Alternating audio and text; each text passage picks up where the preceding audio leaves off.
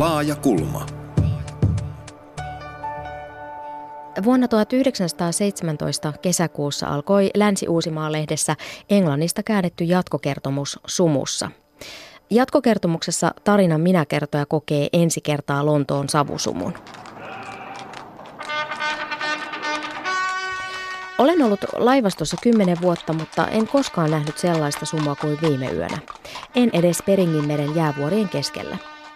Siellä edes näki kompassilaatikon valon, mutta viime yönä en voinut erottaa edes kättäni, jolla koskettelin kasarmin seinää.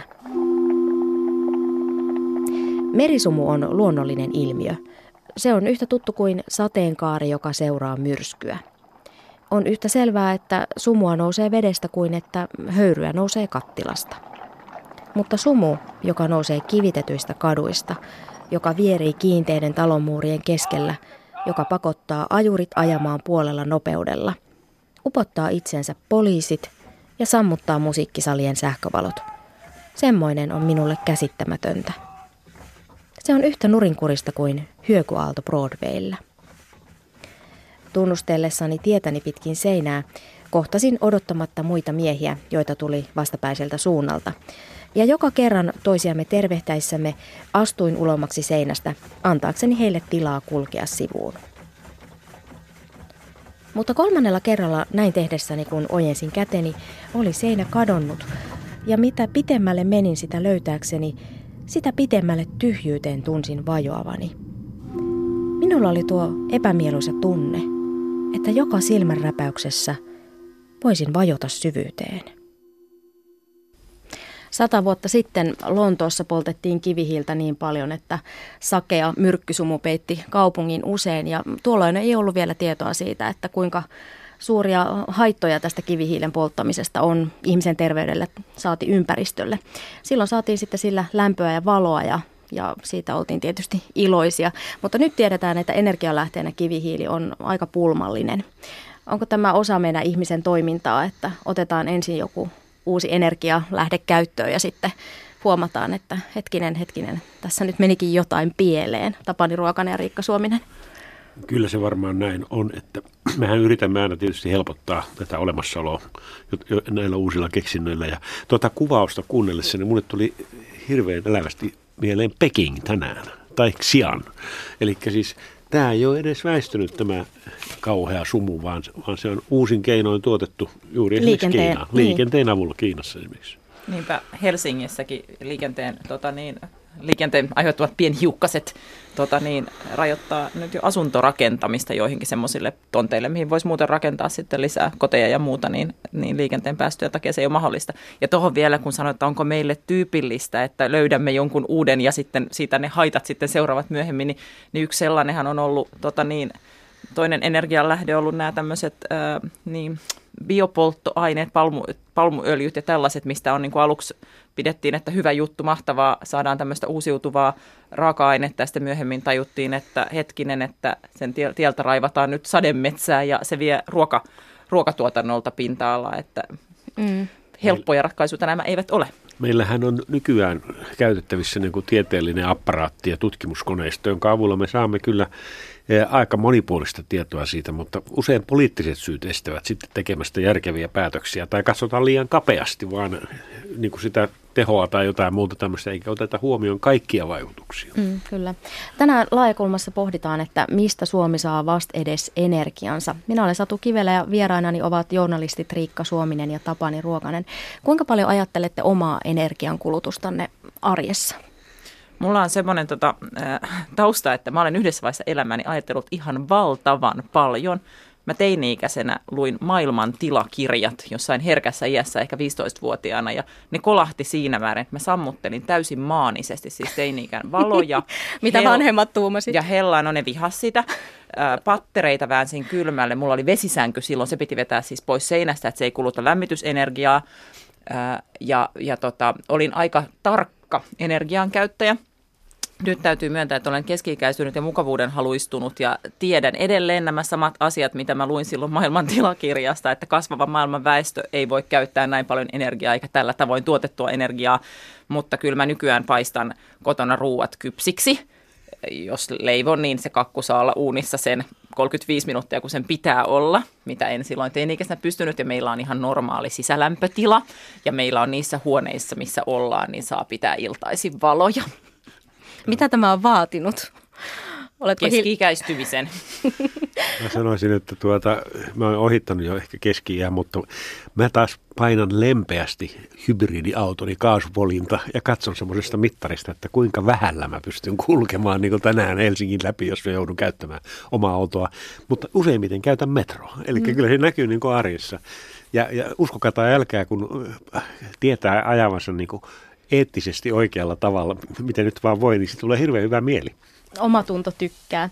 Haastattelin, niin Riikka sano vaan. Tähän pitää sanoa, että sen, että sen takia yksi tämmöinen ideahan, mikä on ollut, että sähkön kulutus kotitalouksissa olisi näkyvää. Että se sähkömittari, joka nyt on siellä kaapin oven takana hyvin pienenä, että se olisi jollain siis digitaalikirjaimilla keittiön seinässä. Että se oikeasti samalla tavalla, kuin se Tapania motivoi ajamaan sillä hybridijutulla, niin motivoisi meitä itse kutakin, että hei, jos mä sammutan ton eteisen valon, kun kukaan ei ole siellä, ja jos mä laitan ton standby-tilan pois, niin kato, nyt se menee hitaammin tämä digitaali. Että et oikeasti sillä, että se näytetään se meidän energiankulutus, eikä se tule vaan sitten puolivuosittain sähkölaskussa, niin voi oikeasti olla, että huomaamme tässä ehkä psykologisia vaikutuksia. Ja se mu- myös vetoaa tähän ihmisen niin kuin, äh, ahneuteen, eli haluun säästää, jolloin tulee sellainen tunne, että mä säästän vähän, kun mä sammuta valo. Niin mä mietin, pitäisikö siinä mittarissa olla myös joku siis semmoinen euromääräinen lukema, että se, se korreloisi sitten aina myös sitä, että sähkölasku menee sitten niin kuin, mitä, mitä rataa sen mukaan, mitä kuluttaa. Äh, haastattelin tätä ohjelmaa varten Aalto-yliopiston professori Peter Lundia. Hänen mukaansa energiaratkaisuja ohjaavat etenkin ilmastonmuutos, geopolitiikka ja riittävä energiaomavaraisuus. Ja Siis kolme päähaastetta on ja tietysti ilmastonmuutos on niistä yksi tärkeimmistä. Ja Tarkoittaa siis sitä, että maailman täytyisi luopua fossiilisista polttoaineista tai ainakin vähentää niiden käyttöä hyvinkin nopeasti. Mitä arvelette? Näinkö päästään eroon kivihiilestä, öljystä, kaasusta ja ö, turpeesta energianlähteenä koko maailmassa? Ei se nyt ihan helposti kyllä käy. On tietysti hyvä, että asetetaan tämmöisiä arvotavoitteita, mutta mä kyllä mieluummin ajattelisin niin, että kohtuullisesti ja pikkuhiljaa suosimalla niin kuin, semmoisia lähteitä, jossa, jossa ei käytetä fossiilisia. Mutta sitten täytyy olla myös rehellinen siinä, että kuinka paljon käytetään näiden uusien välineiden ja uusien tuotantotapojen luomiseen sitten loppujen lopuksi energiaa, joka käyttää taas fossiilisia polttoaineita. Tämä ei ole ihan yksinkertainen juttu. Sillä tavalla mä olen Lundin tota, linjoilla kyllä, että että, että kun meillä on vastassamme semmoinen täysin kohtuuton ja hyvin nopea ilmiö kuin ilmastonmuutos, niin, niin mä en usko, että meillä on enää varaa pieniin ja vaiheittaisiin tai, tai jotenkin tällaiseen muutokseen, vaan aika dramaattista ja hirmu nopeata, jotta ne, ne tota, päästöt saadaan sieltä ilmakehästä nopeasti laskusuuntaan, niin tarvitaan. Ja siinä onkin hyvät keinot kalliit tässä varmaan mennään siihen eteenpäin, mutta jotenkin, että, että aika dramaattisia muutoksia meiltä nyt, ja Pariisin sopimus edellyttää meiltä sitä. Pariisin sopimus oli hieno, sen jälkeen ei ole tapahtunut kovin paljon. Enemmän pitäisi siis tapahtua ja nopeammin. Juuri näin. Professori Lundin mukaan ilmastonmuutoksen lisäksi energiaratkaisussa painaa myös geopolitiikka, tai ainakin pitäisi painaa. Mitä te ajattelette tästä? Siis kyllähän nimenomaan tämän ilmastonmuutoksen kurin saattamiseksi tarvittaisiin niin kuin isoja poliittisia ratkaisuja ja se on se onneton asia, että se tuntuu olevan erittäin vaikeaa. Jopa päinvastaista kehitystä näemme esimerkiksi Trumpin puheessa Amerikassa. Ja, ja se, se on ikävää, koska jos eivät isot tekijät lähde tekemään näitä päätöksiä, niin me saamme täällä vaikka kuinka säästää, eikä se muuta tätä isoa peruskysymystä, vaikka en väheksy sitä, mitä me teemme täällä silläkin tavalla geopolitiikka, nyt kun näemme Trumpin myötä, että miten yllättäviä käänteitä maailmanpolitiikka voi aika nopeasti ottaa, niin, niin kansainvälinen yhteistyö on kaikessa yleensä hyvästä, mutta se, että Suomi ei ole riippuvainen joidenkin tiettyjen maiden energiatuonnista, niin olisi minusta meille, meille yhteiskuntana vaan tosi hyvä asia. Että meille tulee, tällä hetkellä me käytämme hyvin paljon rahaa siihen, että me ostamme tuontienergiaa, joka ei ole puhdasta ja joka, joka sitten vie rahaa muualle ja jossa me olemme riippuvaisia siitä, että rajan yli kaikki kulkee hyvässä hengessä. Mm, mehän kyllä. olemme täysin riippuvaisia esimerkiksi Venäjän maakaasusta. 100 prosenttia tuli sieltä ja myöskin Venäjän energia paikkaa meidän huippuja esimerkiksi talven kovissa pakkasissa. Mutta luojan kiitos, on mennyt aika rauhanomaisesti. Mutta näetkö siinä riskejä? Totta kai siinä on riski, se on ihan selvä. Sellaisen vielä tässä, että pitäisikö olla omavaraisempi energian suhteen, niin tässä aikaisemmissa uutisissa tuli näistä datakeskuksista, miten paljon hyvää ne ovat Suomeen tuoneet työpaikkoja ja rahaa, niin sellainen äh, Googlella on Haminassa datakeskus ja Google haluaa käyttää uusiutuvaa energiaa koska Suomessa ei tuoteta tuulienergiaa sillä niin paljon äh, kun, kun he haluaisivat ostaa, niin Google ostaa kymmenen vuotta Ruotsista tuulienergiansa tähän suomalaiseen datakeskukseen. Eli me voisimme toisenlaisella politiikalla saada vielä enemmän hyötyä näistä datakeskuksista, jota, jota hyvistä syistä Suomeen tulee. Mutta että jos me energiapolitiikkaa semmoista äh, tota, modernia – ja, ja uusiutuviin nojaavaa, niin me saataisiin niistä vielä enemmän iloa. Mm, ja siitä tulisi sitten taas verotuloja myöskin. Ö, energiaratkaisuissa kannattaisi siis miettiä ilmastonmuutosta, geopolitiikkaa, riittävää energiaomavaraisuutta. Ö, hallitusohjelma on kirjattu, että kivihiilestä luovutaan energiatuotannossa vuoteen 2030 mennessä ja samalla tavoitteena on nostaa tätä Suomen energiaomavaraisuutta.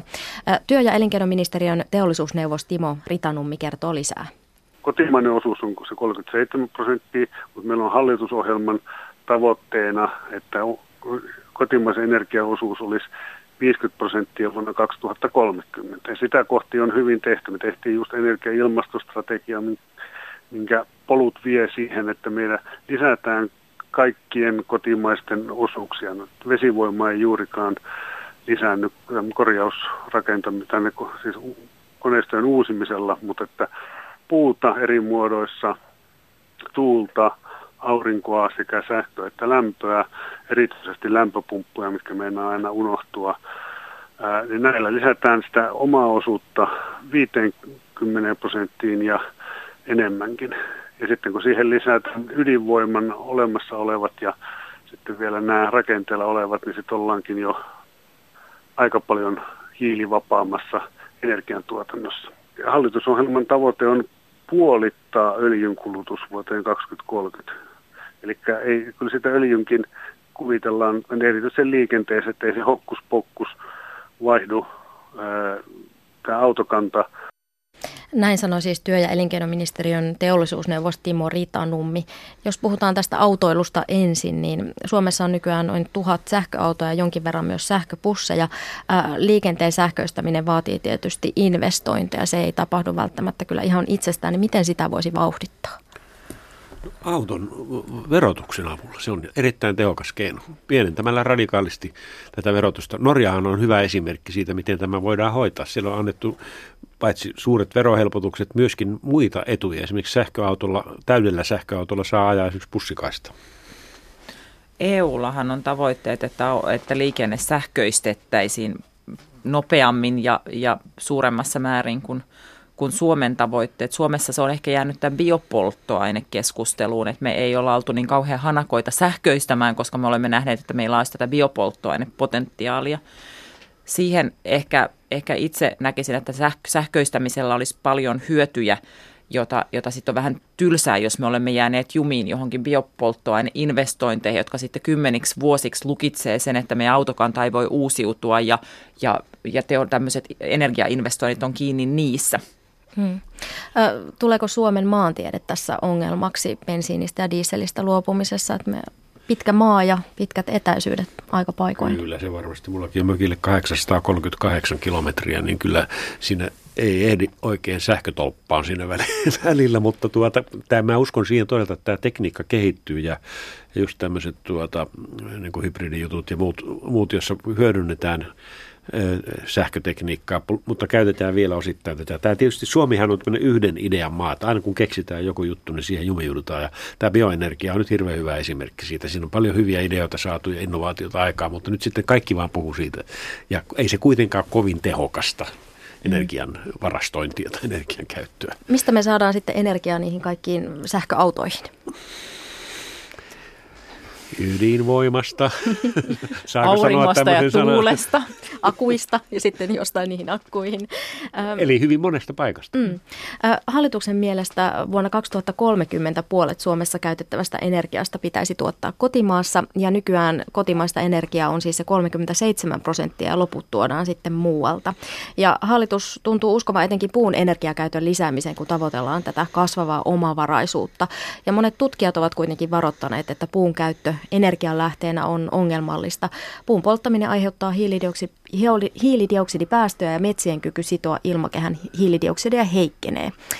Tapani Ruokonen ja Riikka Suominen, oletteko te huolissanne metsien tehostetusta hakkaamisesta? Mä oon siinä metsien, metsien tehostetussa käytössä. Suomen metsäthän kasvavat paljon ja, ja siihen aina vedotaan, että sieltä voidaan hakata enemmän. Ö, niissä kun meidän se ilmastonmuutos on kaikkein tärkein haaste, joka nyt pitää jotenkin meidän sukupolven tässä ratkaista. Se pitäisi olla siellä niin se on, se on kaikkein tärkein asia. Ja metsäthän ovat pitkällä aikavälillä, ne on hiili, hiilineutraaleita. Metsään sitoutuu hiiltä ja sitten se poltetaan ja sitten se katoaa se hiili. Eli se on plus miinus nolla. Mutta ongelma on se, että kun se sitoutuu sinne sadan vuoden aikana, ja jos me nyt tehostetusti käytetään sitä, niin me tämä pitkällä aikavälillä sitoutunut hiili posautetaan ilmakehään, mikä on pitkällä aikavälillä ok, mutta pitäisi nopeasti sen ilmakehän tämänhetkiset päästöt vetää alas, ettei tämä tota, kohtalokas kahden lämpötila-asteen nousu tapahdu, niin, niin se tuntuu kauhean hankalalta yhtälöltä, että nyt dramaattisesti lisättäisiin puun puun käyttöä. Eli en, en, en suhtaudu siihen mitenkään varauksettoman innokkaasti. Entäs Tapani? Metsien käytössä meillä ei ole mitään ongelmaa. Meillä jää säästöön joka vuosi noin 40 miljoonaa kuutiometriä. Ja se on aika paljon, se tuotto on vähän 100 miljoonaa.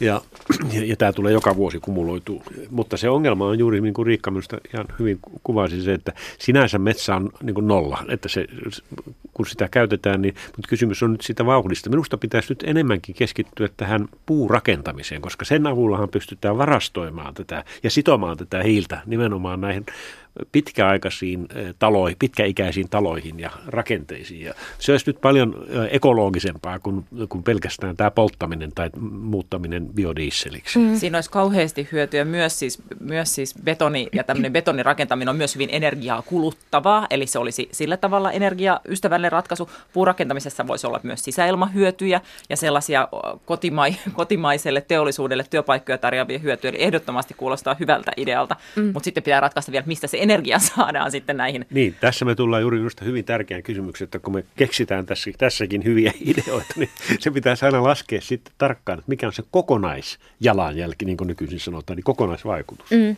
kyllä, kyllä. Ja siis muistan lukeneeni, että nimenomaan puuenergian raken, tai siis niin kuin talon rakennusmateriaalina on ekologisin vaihtoehto, jos katsotaan se koko kaari, kaari siitä.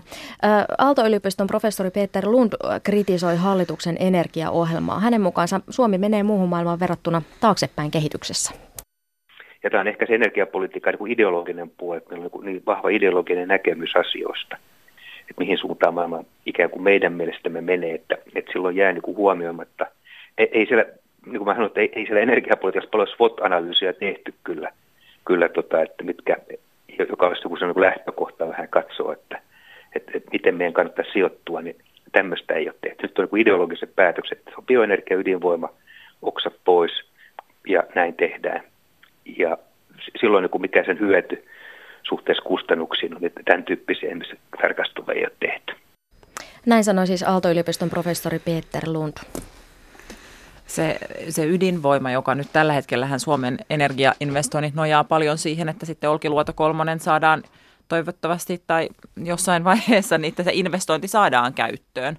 Ja sanoi toivottavasti sen takia, että siinä on hirveästi rahaa kiinni, että olisi se sitten syytä, että se alkaisi sitten tehdä sitä sitten sähköä meille, kun tähän on nyt investoitu näin paljon. Ja sitten on tämä epäonninen Fennovoiman hanke, joka toivoisi, että loppuisi vaikka saman tien sen, siihen investointi, mutta, mutta niin Olkiluoto tavallaan, että kun Lundkin tässä sanoo, niin me ollaan investoitu hirveän suuriin yksittäisratkaisuihin. Suomen energiankulutus ei kasva – meidän teollisuus ei tällä hetkellä tarvitse lisää ja, ja me kuluttajat käytetään kyllä paljon härpäkkeitä, mutta ne käyttää nykyään paljon vähemmän energiaa kuin ennen, eli, eli energiankulutus ei kasva. Ja sitten meillä on tämmöisiä hirveän isoja kokonaisratkaisuja, eli me ollaan tavallaan täällä Olkiluoto kolmosella, niin sitten tavallaan pistetty paljon rahaa yhteen koriin ja päätetty, että ydinvoima se on. Ja nyt on sitten tämä hallituksen toinen lempilapsi, bioenergia. Että juuri, juuri näin kuin Lun sanoi, niin olen kyllä aika samaa mieltä. Minusta taas ei, ei voi niin kuin syyttää ideologista näkemystä, koska tämähän on aika pitkälle myöskin bisneslähtöistä tämä ajattelu. Ja meillä tietysti Suomessa on semmoinen, sanoisinko hengissä pysymisen eh, ideologia takana, että miten me selviydymme, miten teollisuus selviytyy, ja, ja siinä me voitaisiin vähän kyllä hellittää ja ajatella vähän monipuolisimmin, eikä, eikä olla niin kauhean paniikissa aina, että me jäämme tänne yksin kylmään. Se ei enää pidä ihan paikkaansa. Maailman energiakauppa toimii hyvin Euroopassa ja, ja, ja me olemme osa Euroopan unionia. Emme ole yksin missään mielessä, eikä tarvitse enää varautua niin valtavasti siihen, vaikka, vaikka sinänsä on hieno asia, että pyritään omavaraisuuteen. Sillä tavalla, tota, että voisiko tämän omavaraisuuden kääntää tota niin, voitoksia ja muuta, että, että kun meille tulee kuitenkin paljon, tota, paljon tuontienergiaa ja muuta, ja sitten voi olla, että, että me ollaan nähty, että maailmanpolitiikka voi hirveän nopeasti muuttua ja, ja tällaiset asiat voivat muuttua, että meille ei enää tulekaan niin kuin näin tota niin, jouhevasti sitten tota niin, esimerkiksi Venäjältä energiaa, kun tähän asti olemme olleet siis riippuvaisia, niin että sellainen äh, hajautettu, vähän nykyistä paljon pienimuotoisempi energiatuotanto, joka perustuu sitten paikallisiin ratkaisuihin ja tietenkin uusiutuviin ratkaisuihin, niin se voisi olla myös sitten jos me halutaan kuitenkin edelleen pitää kiinni sitä, että miten me selviämme täällä pohjoisessa, niin me edelleen selvittäisiin tosi hyvin ja ehkä niin kuin vielä paremmin, koska ei oltaisi kiinni missään isossa tuontiratkaisussa, vaan jokainen sitten pitäjä tai naapurusto tai peräti yksi kotitalouskin voisi olla omavarainen – Tätä, mm. tätä ajatusta mä tukisin kyllä lämpimästi. Ja nimenomaan myös sitä, että kun mietitään näitä subventioita, niin voitaisiin miettiä myöskin, miten autettaisiin yksittäisiä kotitalouksia selviytymään myöskin ilman sähköverkossa läsnäoloa. Siitähän tässä on nimenomaan kysymys. Tietysti jopa kehittyneessä omavaraisessa tuotannossa voidaan jopa myydä sitä energiaa takaisin sähköverkkoon, mutta mutta tämä olisi, tämä olisi aika tärkeä juttu, ja kun Suomessa muutenkin on sellainen perinne, että tehdään taloja ja, ja, ja selviydytään kylmissä oloissa, niin, niin tämä istuisi aika hyvin tähän suomalaiseen perinteeseen. Mm.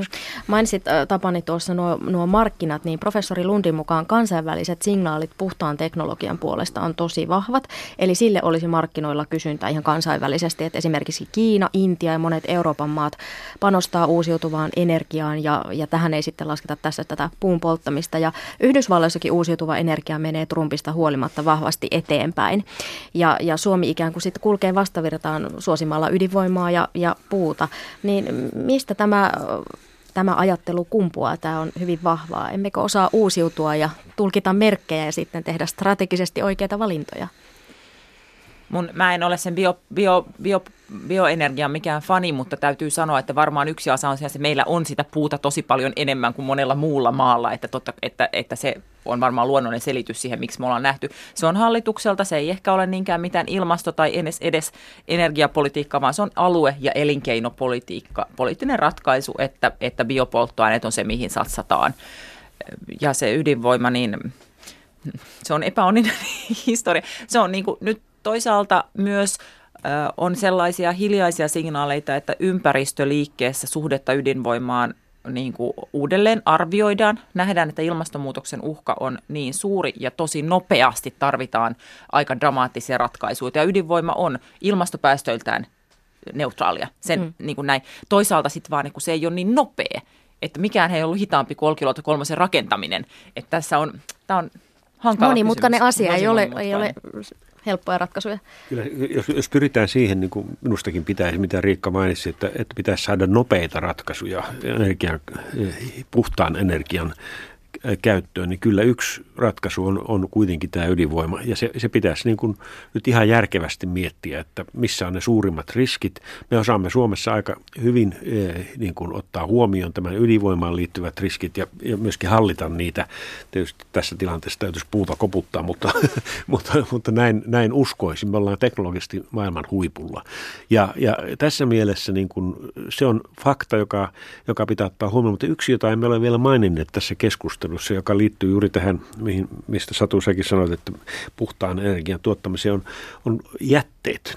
Ja minusta siellä on meillä valtava resurssi, joka on aika vähän käytetty vielä toistaiseksi, tämä kierrätystalous ylipäänsä. Ja, ja me voitaisiin kehittää näistä jätteistä myöskin sellainen energiabrändi. Hmm. Saksa on satsannut uusiutuvaan energiaan ja nykyään siellä sitten uusiutuvaa energiaa on 25 prosenttia kokonaisenergiasta. Ja tämä on 15 vuoden aikana tuonut 400 000 uutta työpaikkaa. Ja Tapani tuossa mainitsitkin, että, että voisi olla sellaisia, että naapurit sitten käy kauppaa, niin Yhdysvalloissa on suunnitteilla sellainen malli, missä tämä, tämä olisi mahdollista. Niin näettekö, että, että Suomellakin olisi mahdollisuus päästä ottamaan siivu tällaisesta kehityksestä ja kenen asia olisi synnyttää synnyttää uusiutuvan energian työpaikkoja Suomeen. Siitäkin on arvioita tehty, että ehkä Suomessa voisi syntyä 40 000 uutta työpaikkaa ja näinä työttömyyden aikoina se kuulostaa aika ja ne on upealle aika asialle. pysyviä työpaikkoja, mm. koska ne eivät ole siinä, kun sitten kulutustavaroiden valmistus tai joku muu, niin sillä tavalla näiden tota niin, suhdanteiden suhdanteista niin paljon riippuu, että energiaa tarvitaan joku määrä, aina. joku määrä sitten aina. Ja se tosiaan, että jos se tehtäisiin hajautetusti ympäri Suomea paikallisina ratkaisuina, tällaiset jätteiden ja sitten eläintuotannosta tulee siis lantaa ja, ja tällaisia sivuvirtoja, mitkä olisi ihan hirveän hyvä saada kaasu, kaasutettavaksi ja paikallisesti energia, energian tuotantoon energiaomavaraisia kyliä on myös Tanskassa maaseudulla ja jotenkin ajattelisi, että,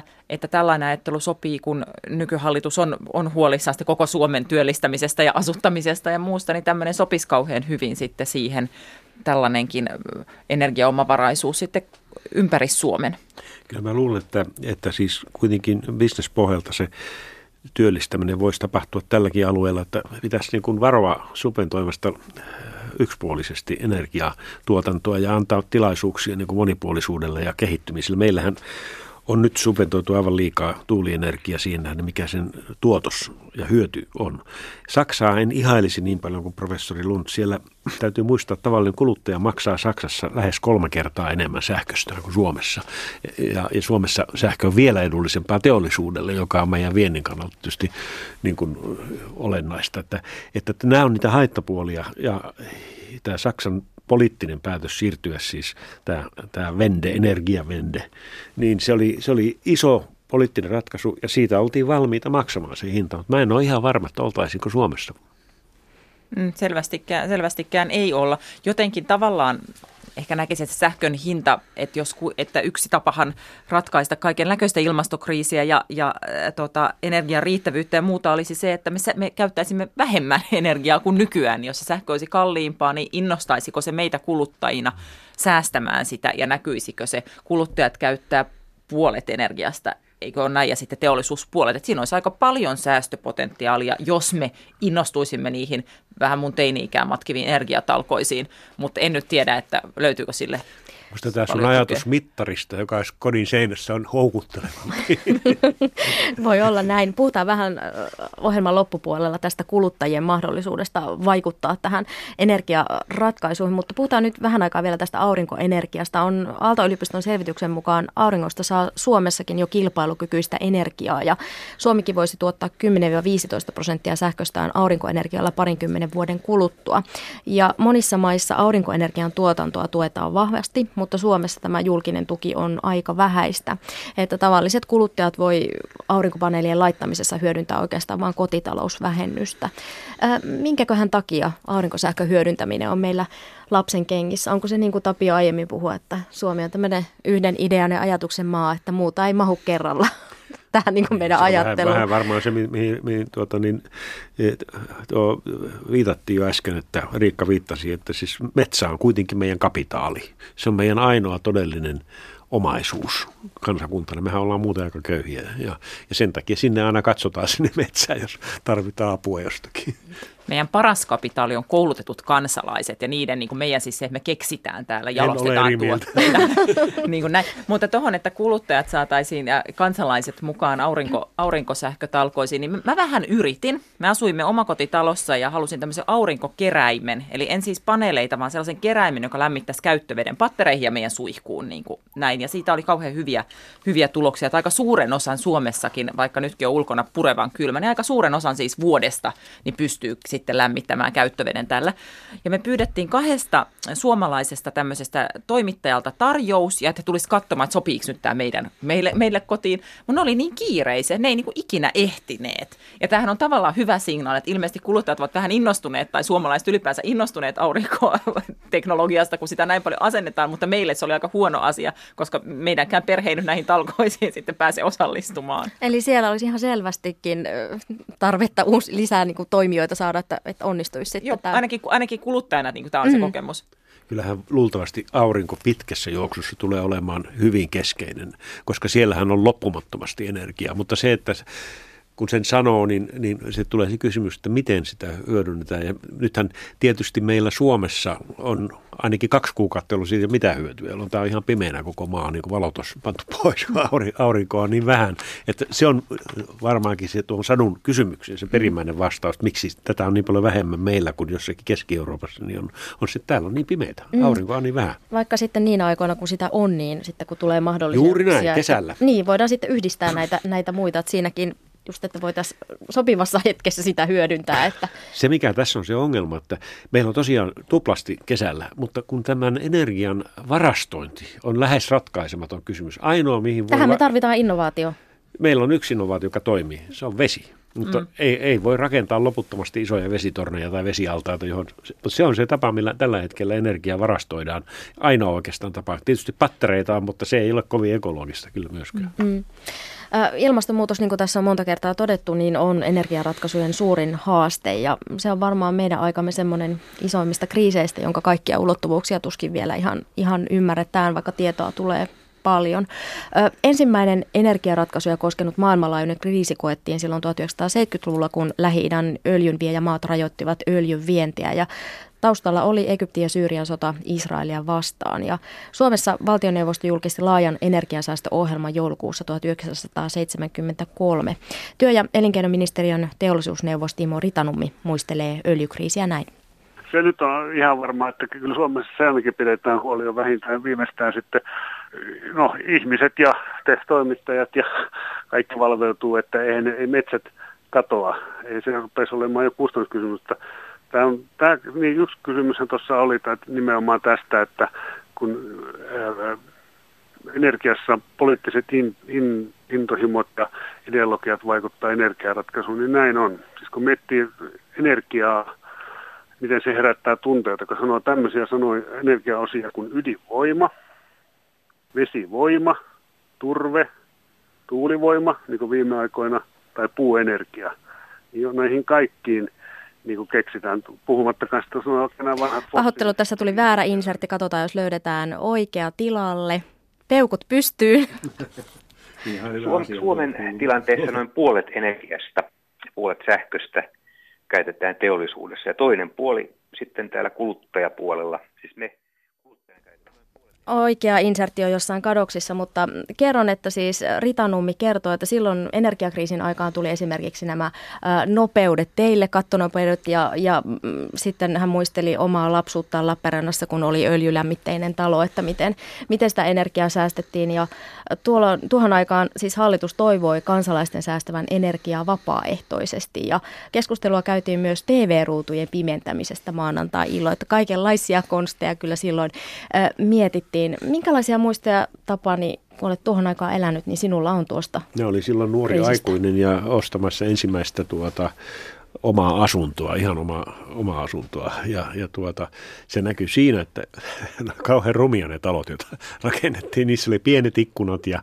betoniseinät ja tuota, silloin todella puhuttiin paljon tästä energian säästämistä. Se ei ollut, se ei ollut mikään tämmöinen niin kuin, muotijuttu tai suositus, vaan sitä pako, ihmisiä pakotettiin siihen suorastaan. Ja Minkälainen se ilmapiiri silloin oli? No se oli vähän niin kuin ahdistavaa sillä tavalla, että nyt on tapahtunut joku peruuttamaton muutos meidän elämäntavassa, joka pilaa tämän meidän mukavan juuri nousussa olleen niin kuin hyvinvointiyhteiskunnan elämäntavaa. Tulee tämmöinen vähän niin kuin sota-ajan tunnelma tai pula-ajan tunnelma, joka, mä en muista sota-aikaa, mutta mä muistan pula-ajan. Ja, ja siinä oli vähän sama henki ja tuota, se ei ollut kovin kiva ja se ei ollut semmoista iloista vapaaehtoisuutta, vaan semmoista tunnetta, että nyt mennään jotain pakkoa kohti. Niin, vaikka pyrittiin, että vapaaehtoisesti kannustetaan Niin, kansalaisia. niin, propagandaa, niin, kyllä. tunnelma oli toinen kuitenkin ihan arjessa.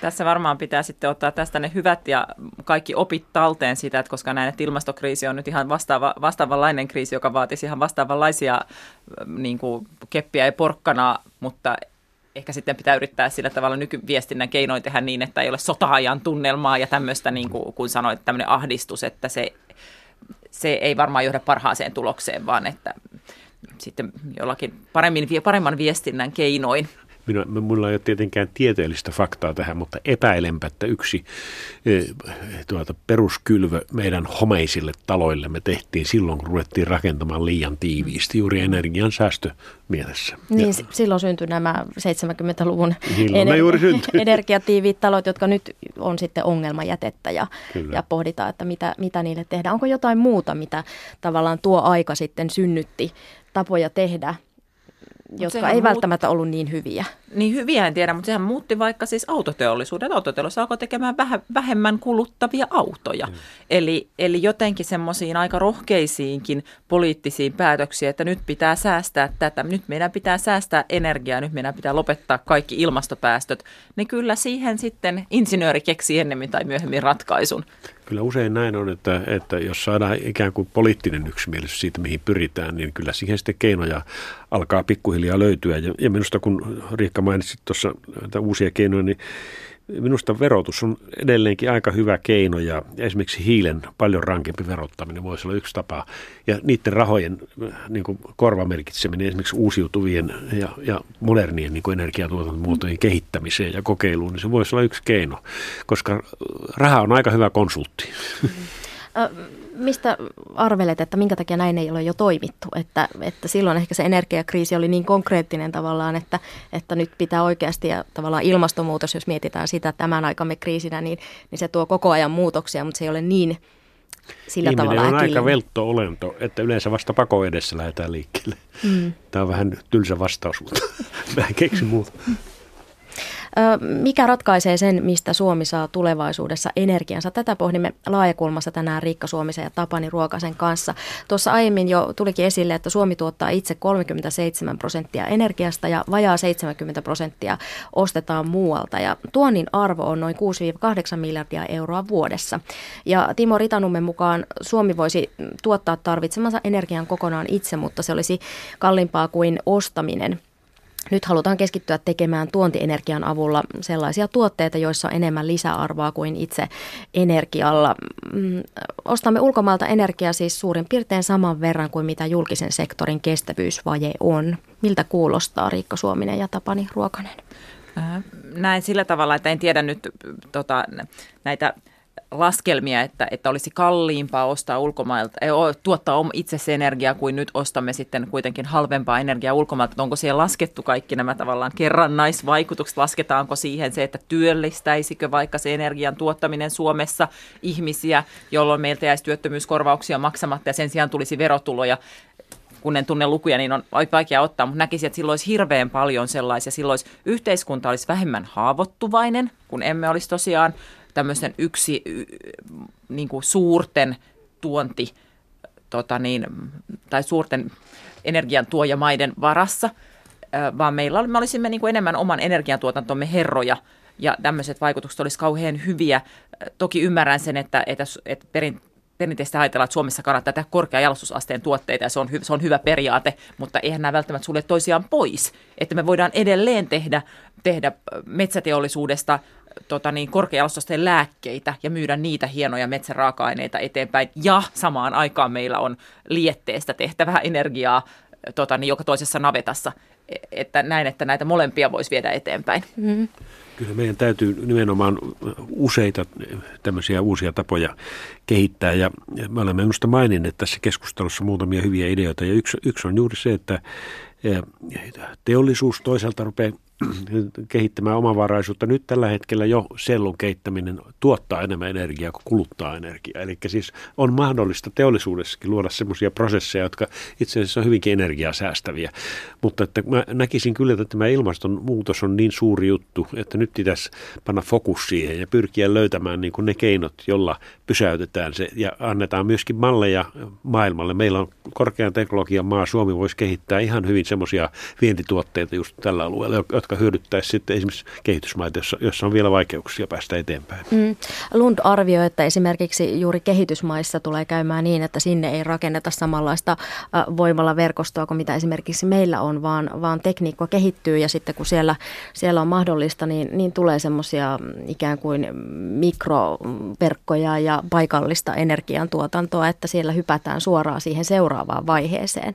Näettekö, että, että onko tällä hetkellä iso riski, että ne valinnat, mitä me nyt teemme, niin niistä sitten se äh, hyöty on tavallaan miinusmerkkinen, jos teknologia tuleekin ja tuo jotain uutta. No täytyy muistaa se tietysti, että mehän olemme nähneet tämän teknologisen muutoksen jo kännyköiden osalta. Sinne kehitysmaihin ei enää rakennettu puhelinverkkoja, Hyvä puhe, puhelinpylväitä ja kaapeleita, vaan, vaan suoraan tämä, josta tuli valtavan suuri kehityshyppäys monessa maassa tiedämme naisia, jotka loivat oman pikku bisneksen kännykän ympärille ja niin edelleen.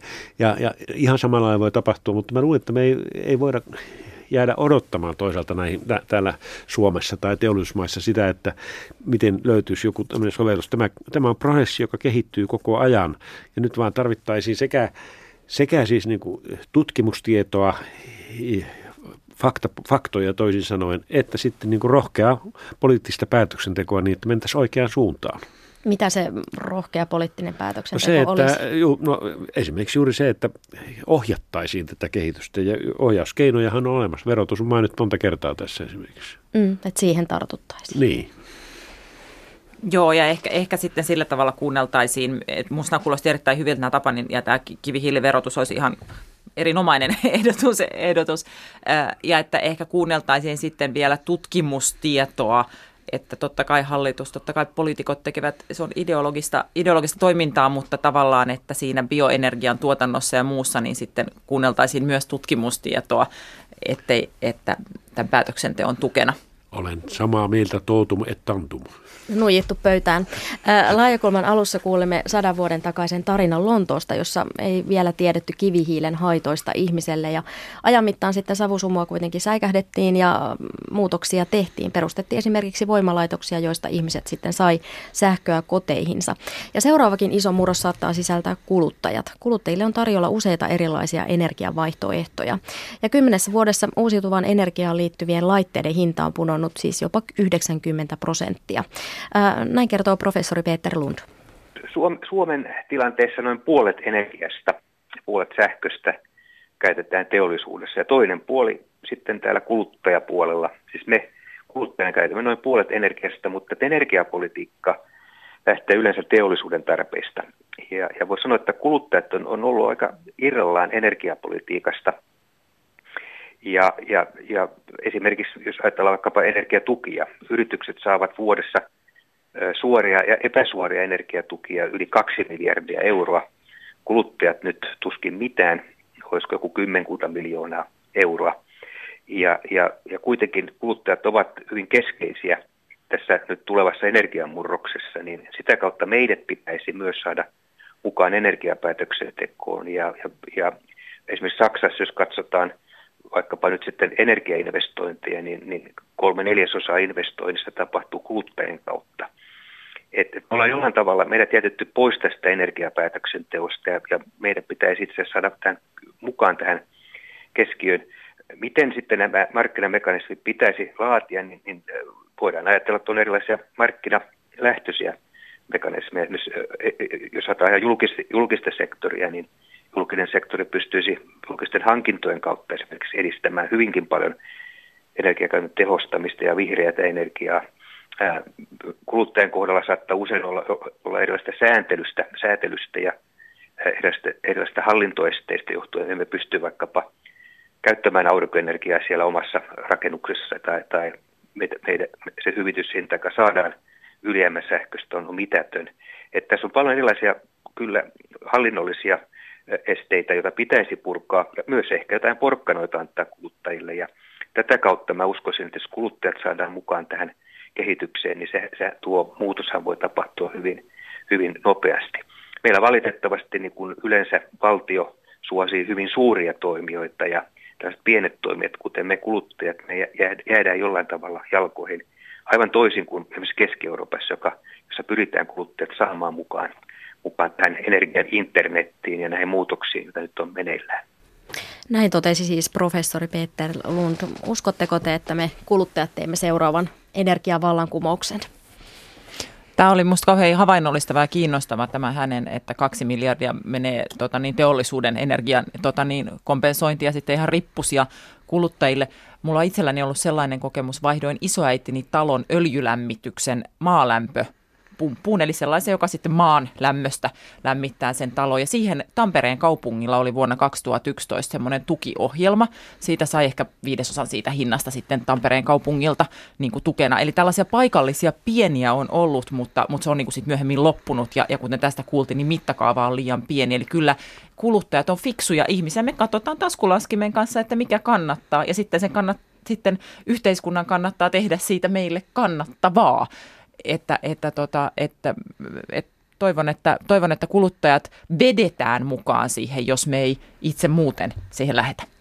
Ja tässä tietysti on se, että energiapoliittisilla tuilla täytyy koettaa niin kuin viedä oikeaan suuntaan koko kehitystä. Nyt esimerkiksi se, että tuulienergia saa, saa 40 prosenttia investointitukea ja, ja tuota, siellä on tämä syöttötariffi, joka tekee siitä täysin ylivoimaisen niin kuin kilpailussa, niin se ei ole oikein terve tilanne, vaikka ymmärrän hyvin sen, että, että tämä on sellainen alue, jonka kehittymistä pitää tukea, mutta se on muuttunut nyt tämmöiseksi kilpailua häiritseväksi niin kuin, niin kuin hintatueksi, joka ei ole, ei ole oikein hyvä. Sen sijaan niin kuin jos tätäkin käytettäisiin enemmän yksittäisten talouksien tukemiseen, vaikka sitten samaan asiaan, tuulienergian tukemiseen siellä, niin se saattaisi olla rationaalisempaa kuin nyt se, että markkinat menee sekaisin ja kaikki investoisivat tuulienergia, joka on aika lailla niin kuin keskustelun alainen vielä, että mikä siinä on sitten se lopullinen hiilijalanjälki esimerkiksi. Mm.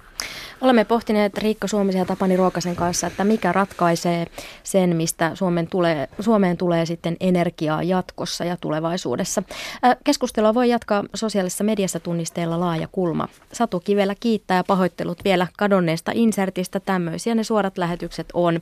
Tapaamisiin jälleen ensi viikon torstaina ja meille voi edelleen lähettää aiheita. Ehdota aihetta laajakulmaan. Lähetä ehdotuksesi sähköpostilla osoitteeseen satu.kivela at yle.fi.